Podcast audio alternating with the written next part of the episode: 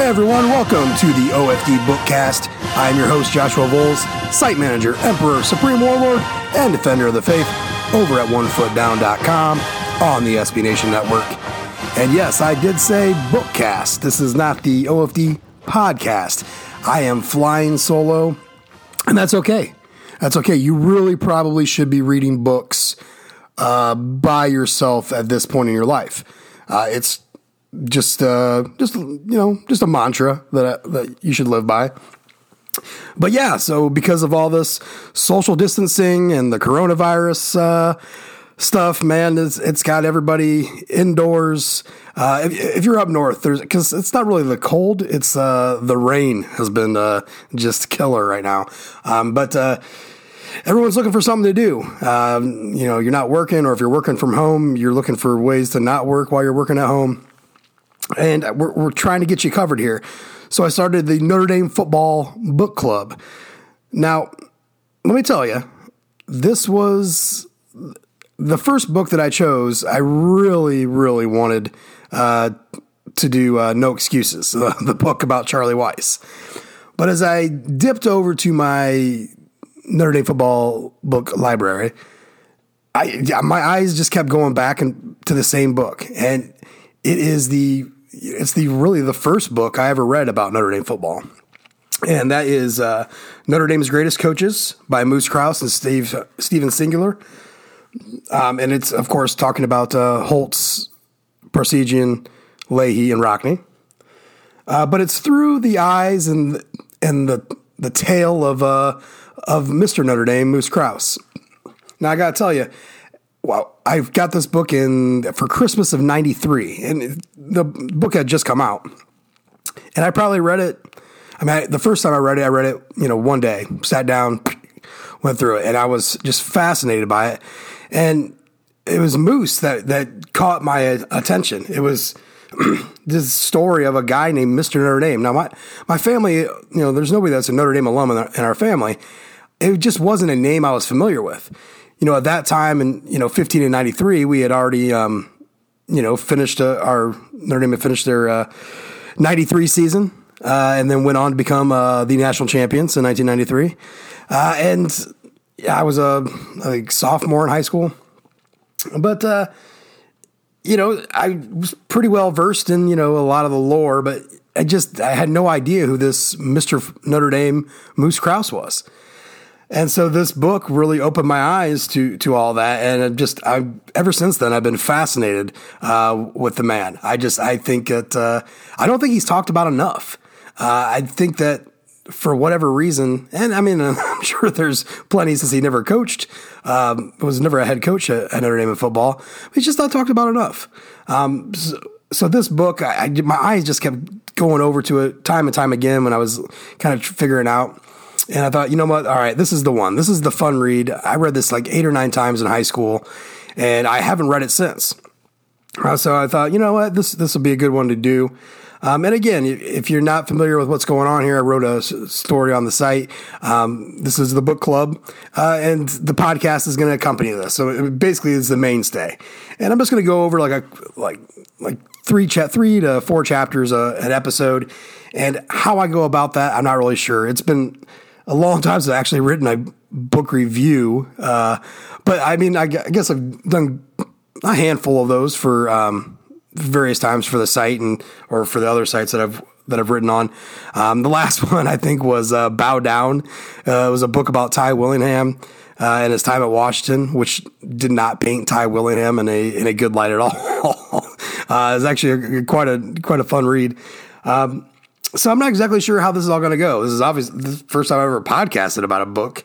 Uh, so I don't know. This hopefully this is something fresh. Hopefully this is something that keeps your mind off of what's going on, and um, maybe you just need something to pop in. This these these episodes will be uh, fairly quick and concise. Uh, you won't have me screaming at Jude or anything.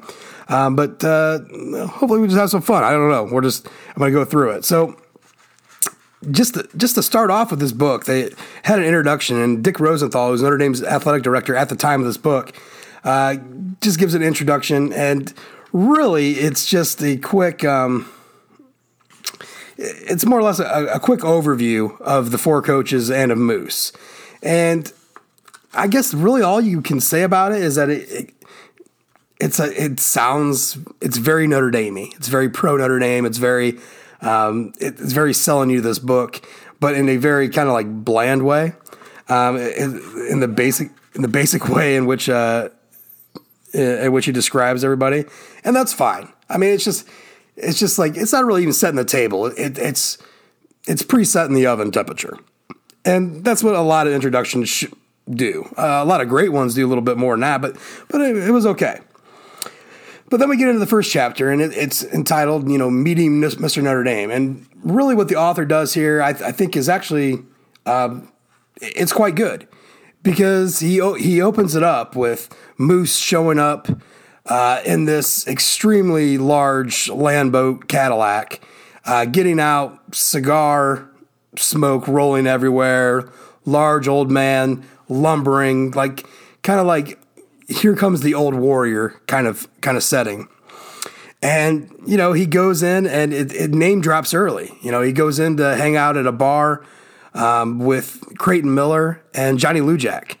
So you start throwing those names around, and then it just kind of leads into it. Just people coming up to him saying hey, and and it shows him as a as a kind, compassionate man because he's he was always willing to talk to whoever uh, said anything to him. But it also showed what kind of a legend he really is. Uh, and towards the end of that chapter, there's an there's an old man who just kept looking at Moose uh, over at the bar, and he walks up and shook his hand, and he said, "Hey, I just wanted to be able to say uh, that I met Mr. Notre Dame." That should tell you. That, that says so much about who Moose is, and that chapter does a great job of just setting setting the tone uh, of all right. Here's these four great coaches you know, there's four best in Notre Dame history by far. And, but here's this giant legend of a man on campus. I mean, he's got a statue. You you got your national championship coaches statues on campus, right? But you also have Moose sitting there on the bench. It's fantastic. Uh, one of my favorite one of my favorite things on campus is the Moose uh, statue. Um, so that chapter does a great. I just think it does a great job of setting it all up and then it, so then it goes into uh, which is funny because the second chapter is called laying the foundation um, but here you start to get to know in this chapter you'll start to get to know more about moose uh, and then and then uh, goes into stuff with Rockne.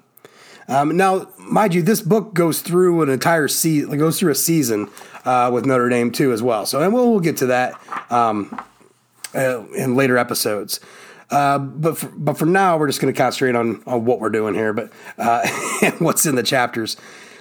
But you know, it starts off with Moose, who is a, a, a, a inner you know inner city Chicago kid, uh, families blue collar, hardworking stockyard workers. I mean, a Lithuanian immigrant type family. Um, he talks about getting beat up by the Poles one day, then the Italians the next day, the Irish the day after. It's just you know everyone got got a whack at him. Uh, but he's this he's this big big guy, big kid. Um, so you know, big blue collar kids in Chicago. Uh, you know, immigrant Catholic. It all to us it all right now that just screams like football player, right? So let's get let's get into a little bit about what this book says here. And quoting from the book, their coach at De La Salle was Norm Barry who in the course of one season would lead the Institute to a city title and then coach pro football Chicago Cardinals to a national championship. Later, he became a Cook County Circuit Court judge. Like most boys, the Krauciunas brothers originally wanted to play quarterback or running back so they could handle the ball and make touchdowns. But they quickly realized that everyone else had the same ambition. Their chances of making the team, Phil decided, would be greatly enhanced if they were willing to become linemen and learn the difficult business of blocking and tackling. They did just that. And one afternoon in the 1920s, Coach Barry was teaching his high schoolers to throw a block when he saw a towering young fellow lunge at a much smaller boy and fail to hit him, much less take him off his feet. You're as big as a moose, Barry yelled at the culprit, and you can't even knock down that little guy. Try it again. So right there in that in that uh, right there you you already have it. Moose gets his nickname right away in high school. He's so he's he's already known as this big big cat. Wasn't a great football player to go start off with, so he, he's getting coaching. Now Barry played for um, he, he uh, played for Rockne. He was there with uh, with George Gipp. Uh, so you're getting the the beginnings of, uh, of Moose. I'm, I'm going to go on uh, with that just a little bit more. Barry not only gave Edward his lifelong nickname, but when the coach had trouble spelling Krauciunas, he shortened it to Krause. In addition to rechristening the young man, he was teaching him how to play football. Moose was larger than most everyone else. He was naturally strong and getting stronger by working in the stockyards in the summertime. And he had the one ingredient every football player needs an instinctive love of intense physical contact. You can't talk someone into hitting people hard. A person either enjoys doing it or he doesn't. Moose loved it. And six decades after he stopped playing the game, something about watching ferocious blocking and tackling made him feel so good he laughed out loud. And that sets, I mean, that all right there sets the table. You know, who is who is Moose Krause? Well, he's actually Edward Krauciunas. Uh, so he gets a name change all the way around, right? Uh, his coach absolutely changes changes his name, changes uh, gives him a nickname on top, of, you know, on top of that, and he becomes the lineman uh, that he is. So, uh, so it, it, it really starts to it just sets the table. Now, so the interesting thing about Norm Barry is, you know, because he did play for Rockne, he took took Moose uh, to Notre Dame and put him in front of Rockne, and recruiting in those days, it's just, especially the stories about Rockne uh, are just funny. Like you know, we all know the you know the story about Gipp. Um, you know, it, I think Jude uh, Jude talked about that in our last Heroes podcast about just basically Gipp trying to show off. You know, for Rockne and mouthing off a little bit. Um, there's another story in here about uh, with Rockne about uh, guy, he says, "Hey, you look like a fast fellow," and the guy never played football. He's like, "Oh, then that's great. No one's ever taught you anything wrong." And you know, and just say that's how recruiting worked back then. It's it's just a it, it all it really came down to great coaching, and uh, you know, some coaches to nowadays can be can be just be blessed with great talent, right? And it makes them better coaches by far, better than they actually really are. But back then, it was like really really it was great coaching. Uh, just these little stories about just grabbing guys and like, well, we'll, make a football player out of you. Don't we really hear that a whole lot. I mean, that has a funny, uh, you know, maybe at Notre Dame, Shane Walton's a great example, you know, from and Bob Davie of all people. I would never call him a great coach, but plucking him up um, to play cornerback. So this is where, so this is how he gets his path set. And so he's at, you know, he goes to Notre Dame, he goes to Notre Dame. He's ecstatic, right? They're this a not a poor family, but a, but basically, you know, they're just a back then blue collar families were like blue collar families nowadays, where you know you got great benefits, good pay, and and all this other good stuff. Back then, it was eh, just a wee bit. You got a wee bit of the life. So anyway, so Moose is on campus, and uh, or and he's practicing with a team. It's his freshman year, and he flat out he just flattens uh, uh, Frank uh, Carideo, and which is Notre Dame's you know Notre Dame's quarterback. And Rocky's like, who the hell hit the who the hell hit him? You know, who, who crushed my star quarterback?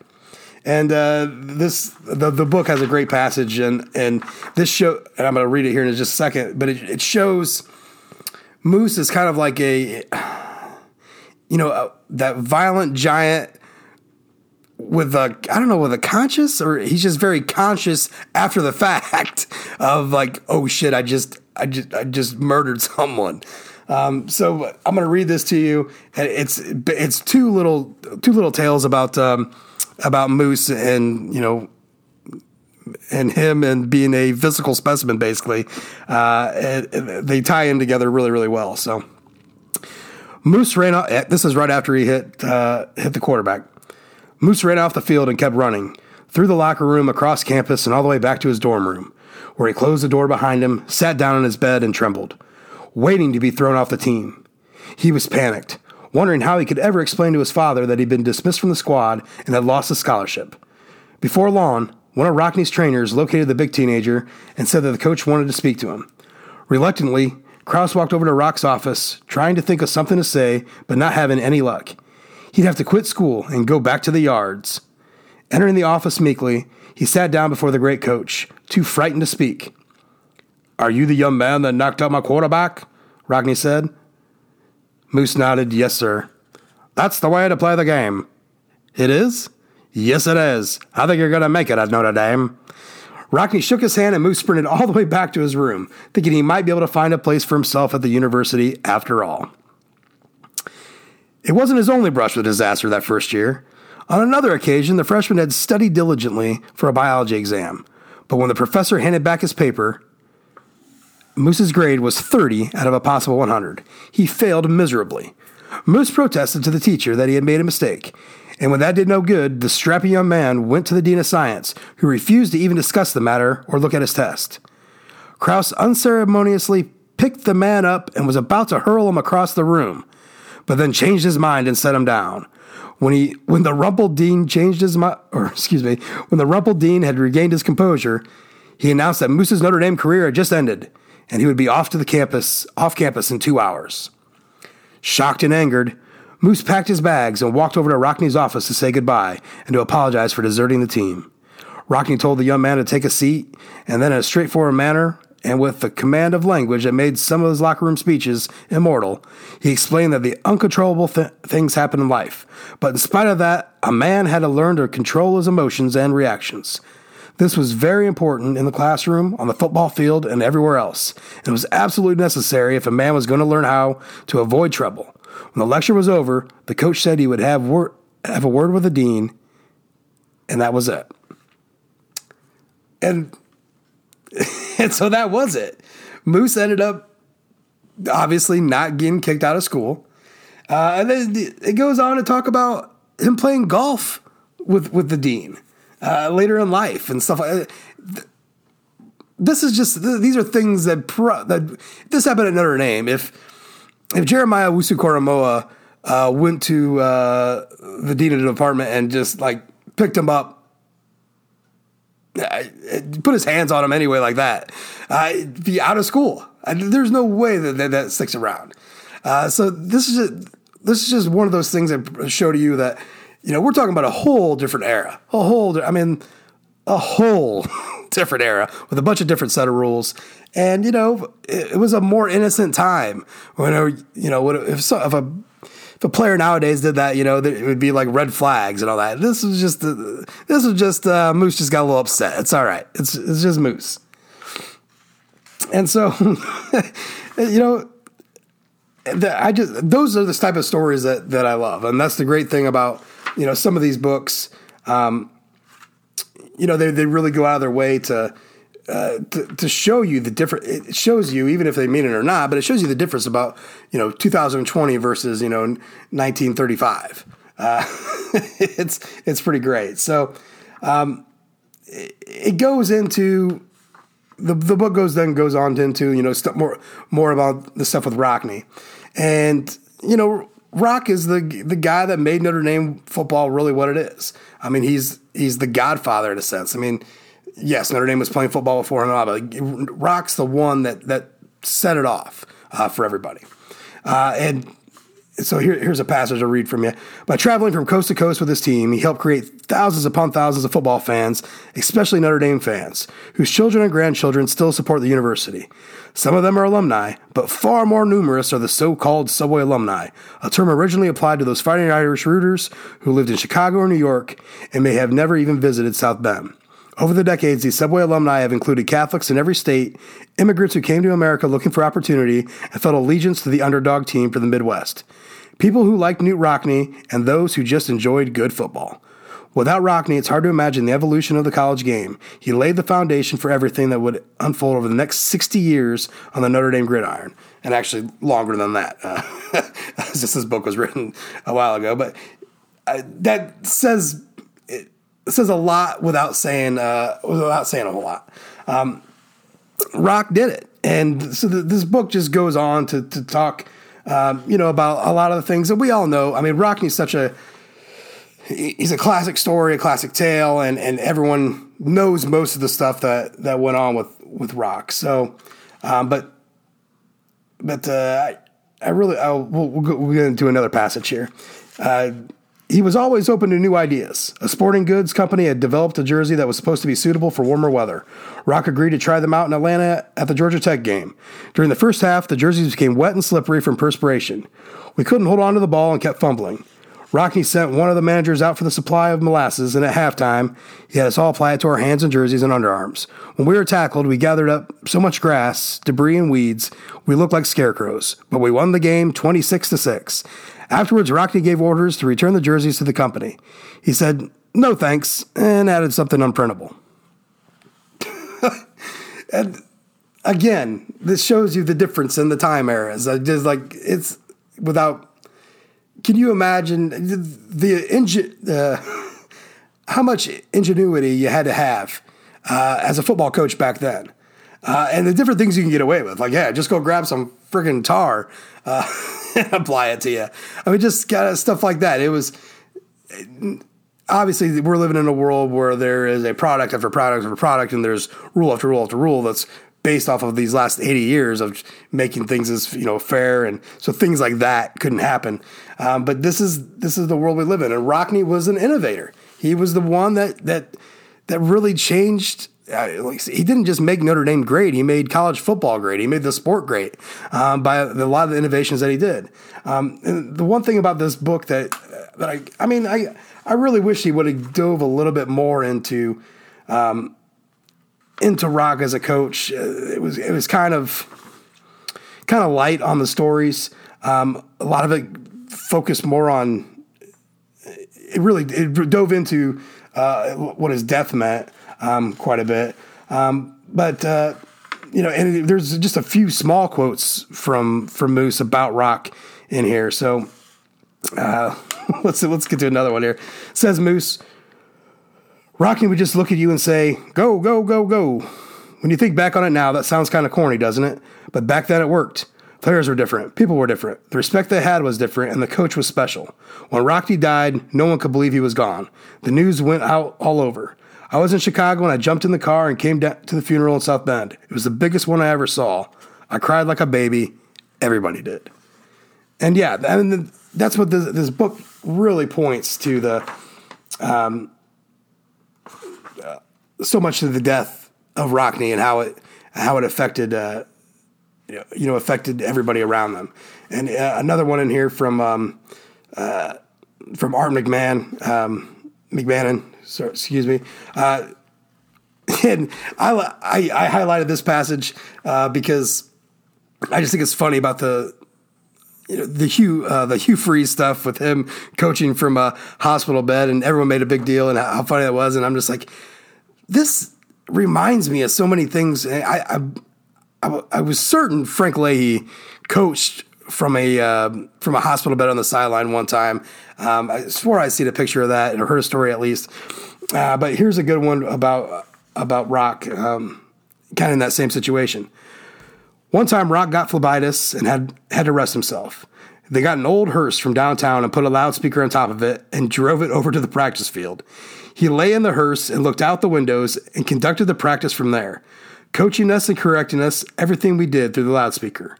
That was in 1929, a year we were undefeated and won the championship, just before his last year at Notre Dame. The day he died, the world died. Nothing bigger happened anywhere that day. So, again, for the fifth time, I, will say it, the, they concentrate so much on his on Rock's death uh, in this chapter.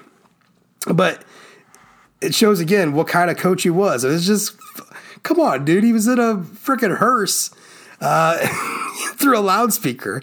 It's just, it's amazing. It's amazing. I mean, we, we, like I said, we get, we got cracked up and uh, with, you know, Hugh Freeze coaching from a press box in a hospital bed uh, during a game. And this is just along that lines. It was just like, what, whatever you have to do. All right. So I don't know how that went for you guys, but uh, but so that's it for right now. That was uh, got made it for the first two chapters. Uh, like I said, set the foundation about who Moose is, and and really the whole the book does a great job of of weaving in and out of things to tell to explain the type of person that Moose is. Um, and then we got our first you know our first coach uh, in here, first coach talk.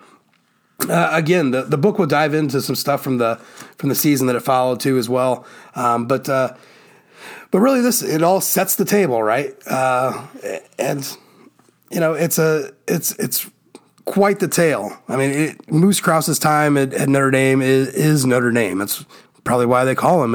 it's why they call him Mr. Notre Dame. You know, between football and basketball, uh, is just there's just so much there. And one thing I did see today I, that uh, that I had forgotten about, and just to kind of give you another taste about who Moose was, when Ara went to Moose to to quit, to to say he was done. Uh, you know, Moose was it was a shock to Moose, and it, really took was took back by it. And he flat out, uh, you know, if he was done coaching, okay, but Moose didn't want Ara to leave Notre Dame. He felt Ara belonged at Notre Dame somewhere, and he flat out offered his own job to Ara. Like, hey, you want my job? You know, do my job. Stay here. Stay here. And you know, Ara said uh, it, it's a there's a video on YouTube uh, about Moose. Um, it, I think it's been up there for for quite a while. Uh, but uh, Ara had said it then. Uh, you know, that was the first time he had ever talked. He had ever said that. It's just I don't know, just the little tidbits about the man.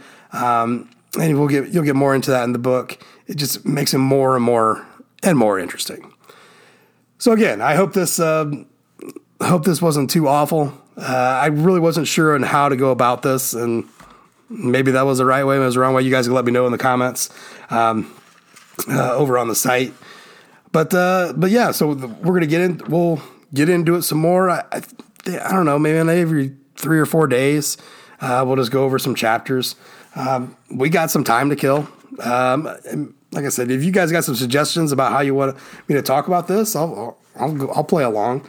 Um, but you know, we're just just gonna be doing doing our thing here, and uh, and going through this. I hope hope somebody learns from something from this. I hope really do hope some kid catches this uh, and gets more interested in, in who Moose is, uh, and and the tales that that get that get get told about uh, about the coaches entwined there makes it uh, makes it really palpable. So, anyways, that's it for me, and uh, hope everyone out there is practicing your social distancing and and staying clean and staying safe uh, and staying sane. Um, we got there's all sorts of good stuff uh, online for you to to kind of be distracted about. Uh, hopefully, we're doing uh, doing our playing our part over at OneFootDown.com. So until the next time, go Irish.